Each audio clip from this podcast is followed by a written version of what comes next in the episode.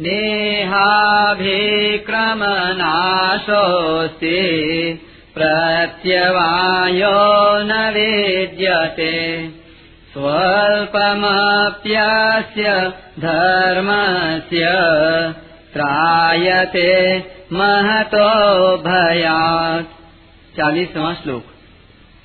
मनुष्य लोक में इस समबुद्धि रूप धर्म के आरंभ का नाश नहीं होता इसके अनुष्ठान का उल्टा फल भी नहीं होता। और इसका थोड़ा सा भी अनुष्ठान जन्म मरण रूप महान भय से रक्षा कर लेता है।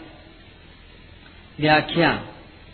इस समबुद्धि की महिमा भगवान ने पूर्व श्लोक के उत्तरार्ध में और इस चालीसवें श्लोक में चार प्रकार से बताई है। पहला प्रकार, इसके द्वारा कर्म बंधन से मुक्त हो जाता है। दूसरा, इसके उपक्रम का नाश नहीं होता। तीसरा, इसका उल्टा फल नहीं होता।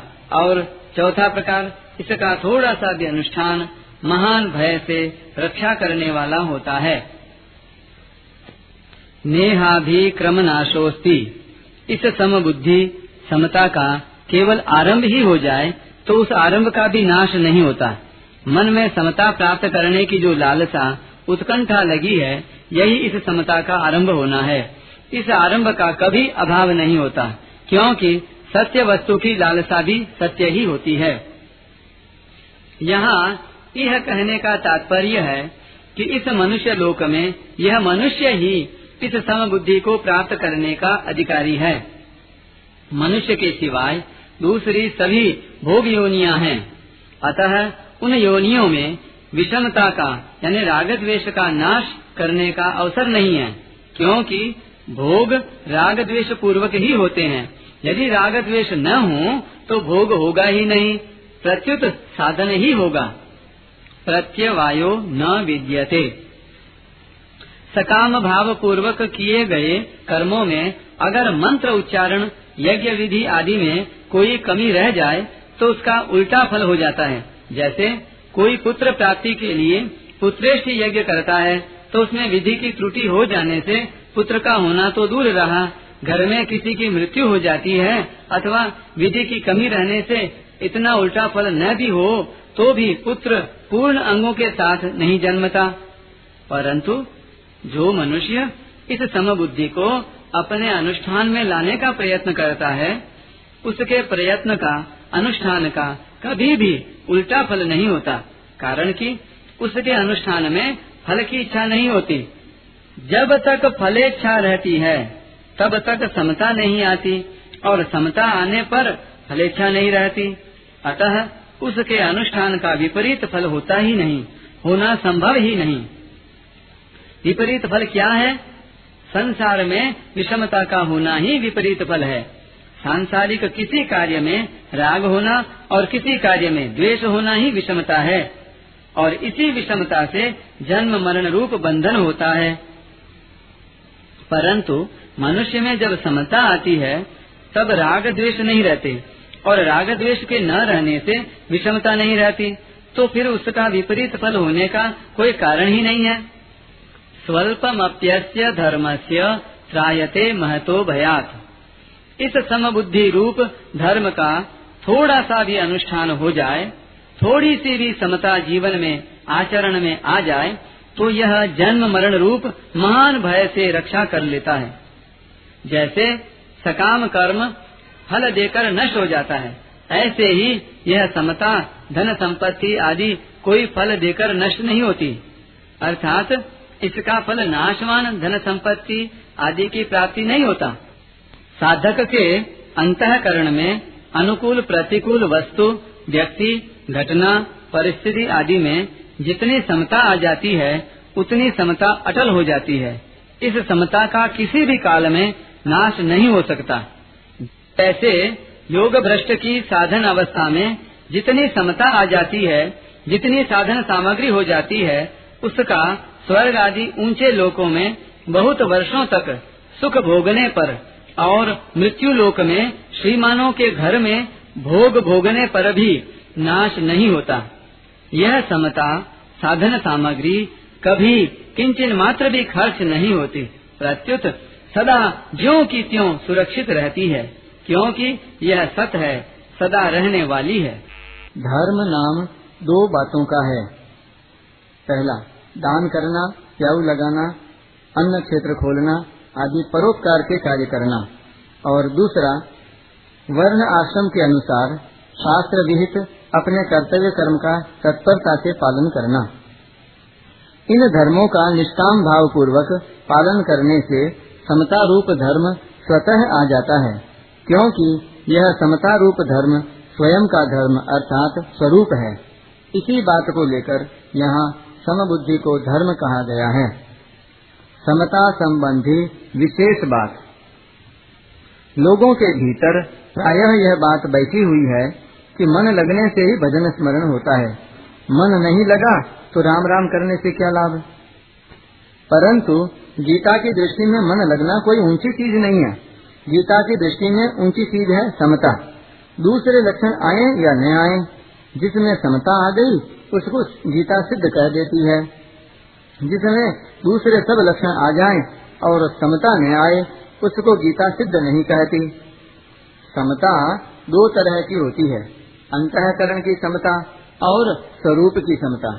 समरूप परमात्मा सब जगह परिपूर्ण है।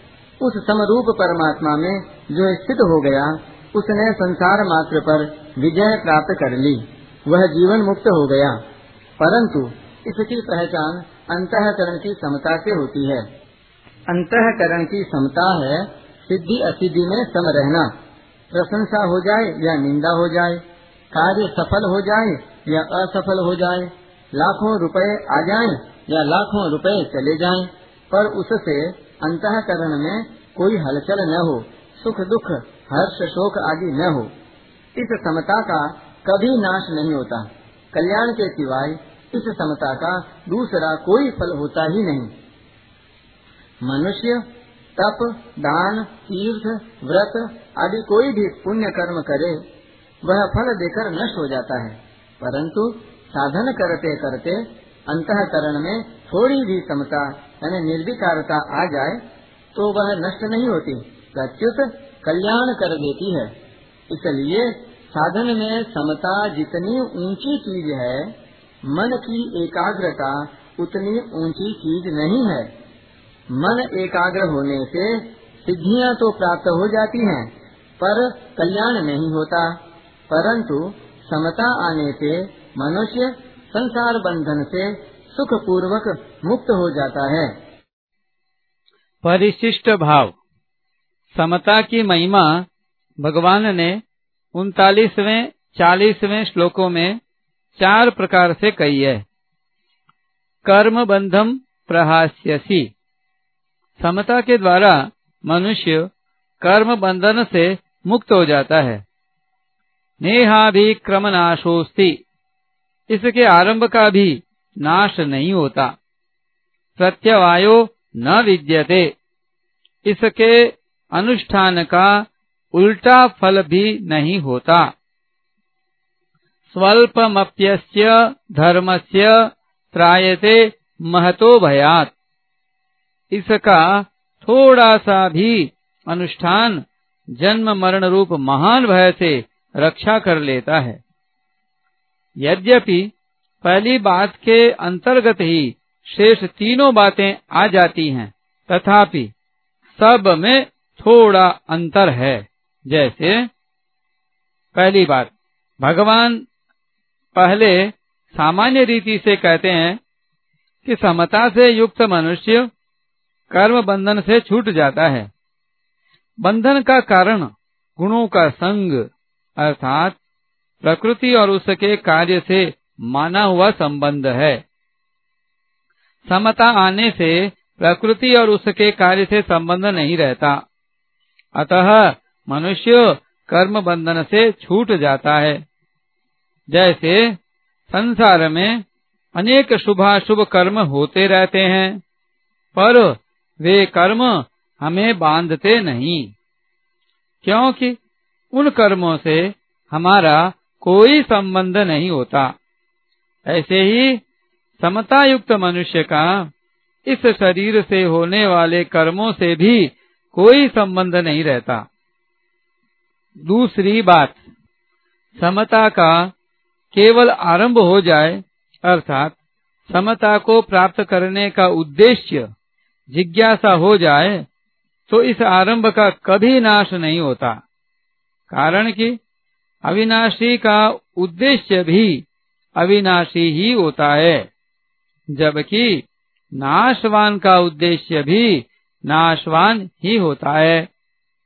नाशवान का उद्देश्य तो नाश करता है।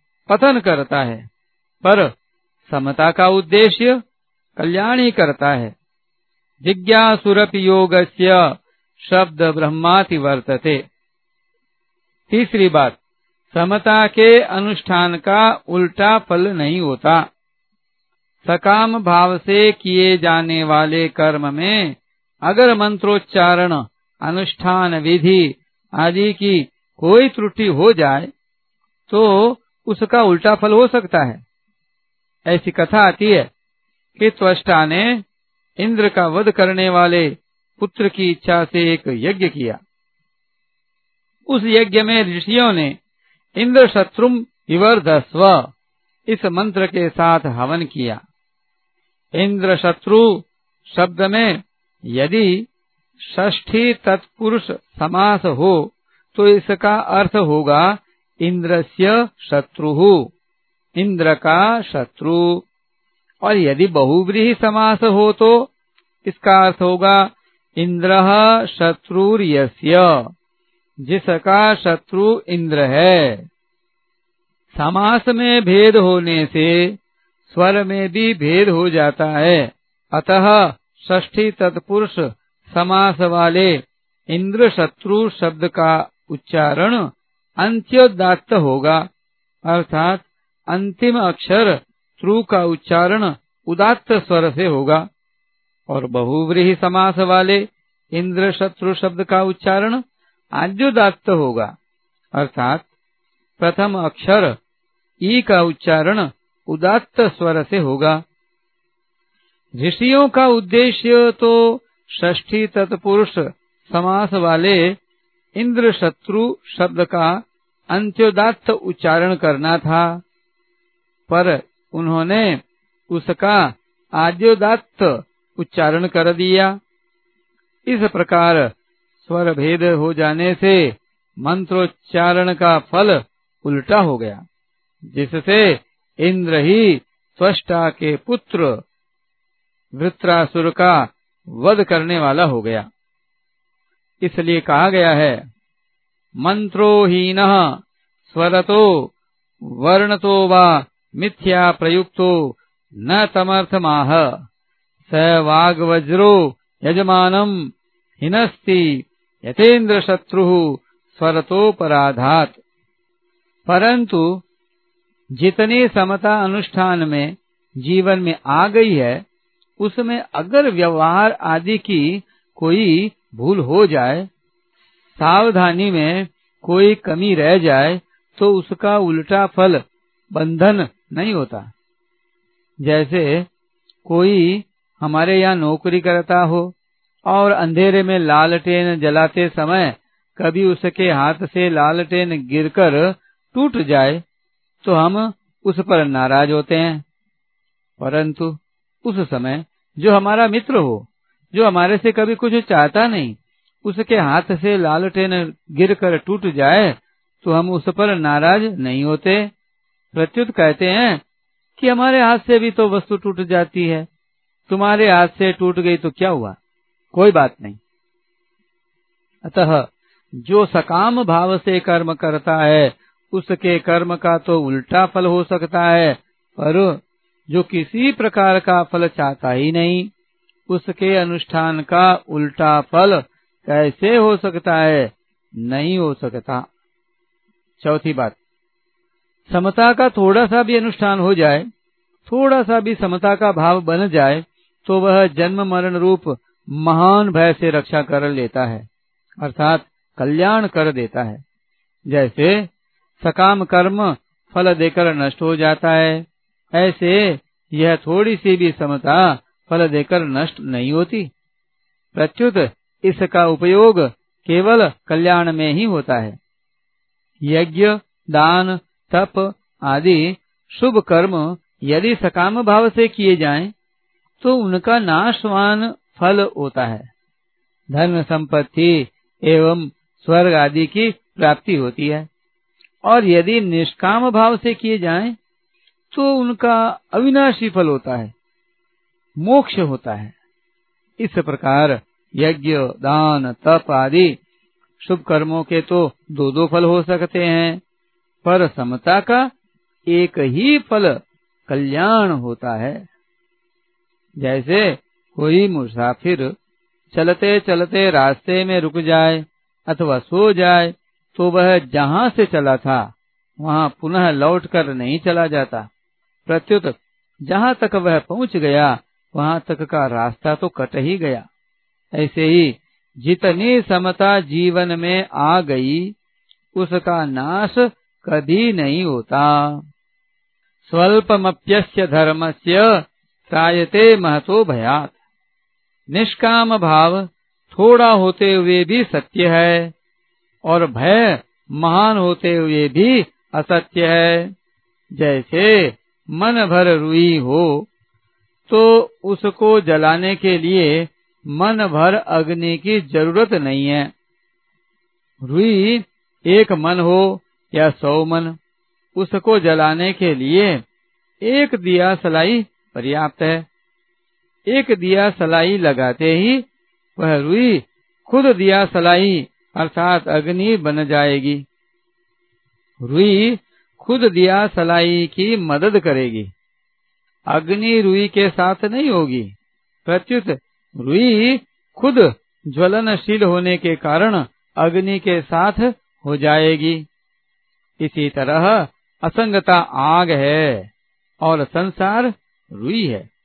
संसार से असंग होते ही संसार अपने आप नष्ट हो जाएगा, क्योंकि मूल में संसार की सत्ता न होने से उससे कभी संग हुआ ही नहीं। थोड़े से थोड़ा त्याग भी सत है और बड़ी से बड़ी क्रिया भी असत है। क्रिया का तो अंत होता है, पर त्याग अनंत होता है।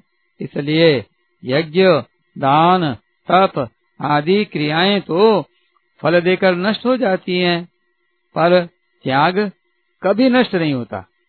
त्यागा शांति अनंतरम एक अहम के त्याग से अनंत सृष्टि का त्याग हो जाता है, क्योंकि अहम ने ही संपूर्ण जगत को धारण कर रखा है। जैसे कितनी ही घास हो, क्या अग्नि के सामने टिक सकती है? कितना ही अंधेरा हो, क्या प्रकाश के सामने टिक सकता है? अंधेरे और प्रकाश में लड़ाई हो जाए तो क्या अंधेरा जीत जाएगा? ऐसे ही अज्ञान और ज्ञान की लड़ाई हो जाए तो क्या अज्ञान जीत जाएगा? महान से महान भय, क्या अभय के सामने टिक सकता है? समता, थोड़ी हो तो भी पूरी है, और भय, महान हो तो भी अधूरा है। स्वल्प समता भी महान है, क्योंकि वह सच्ची है और महान भय भी स्वल्प है, सत्ताहीन है क्यों कि वह कच्चा है। समता को निष्काम भाव को स्वल्प कहने का क्या तात्पर्य है? निष्काम भाव तो महान है, पर हमारी समझ में, हमारे अनुभव में थोड़ा आने से उसको स्वल्प कह दिया है। वास्तव में समझ थोड़ी हुई, समता थोड़ी नहीं हुई, उधर हमारी दृष्टि कम गई है तो हमारी दृष्टि में कमी है, तत्व में कमी नहीं है। इसी तरह हमने असत को ज़्यादा आदर दे दिया तो असत महान नहीं हुआ। प्रत्युत हमारा आदर महान हुआ। इसलिए अगर हम सत का अधिक आदर करें तो सत महान हो जाएगा, अर्थात उसकी महत्ता का अनुभव हो जाएगा। और असत का आदर न करें तो असत स्वल्प हो जाएगा। वास्तव में असत महान हो या स्वल्प, उसकी सत्ता ही नहीं है। ना सतो विद्यते भाव। और सत महान हो या स्वल्प, उसकी सत्ता नित्य निरंतर विद्यमान है। ना भावो विद्यते सतः। इसलिए उपनिषदों में परमात्मा तत्व को अणु से भी अणु और महान से भी महान कहा गया है। अणुरणीयान महतो महीयान।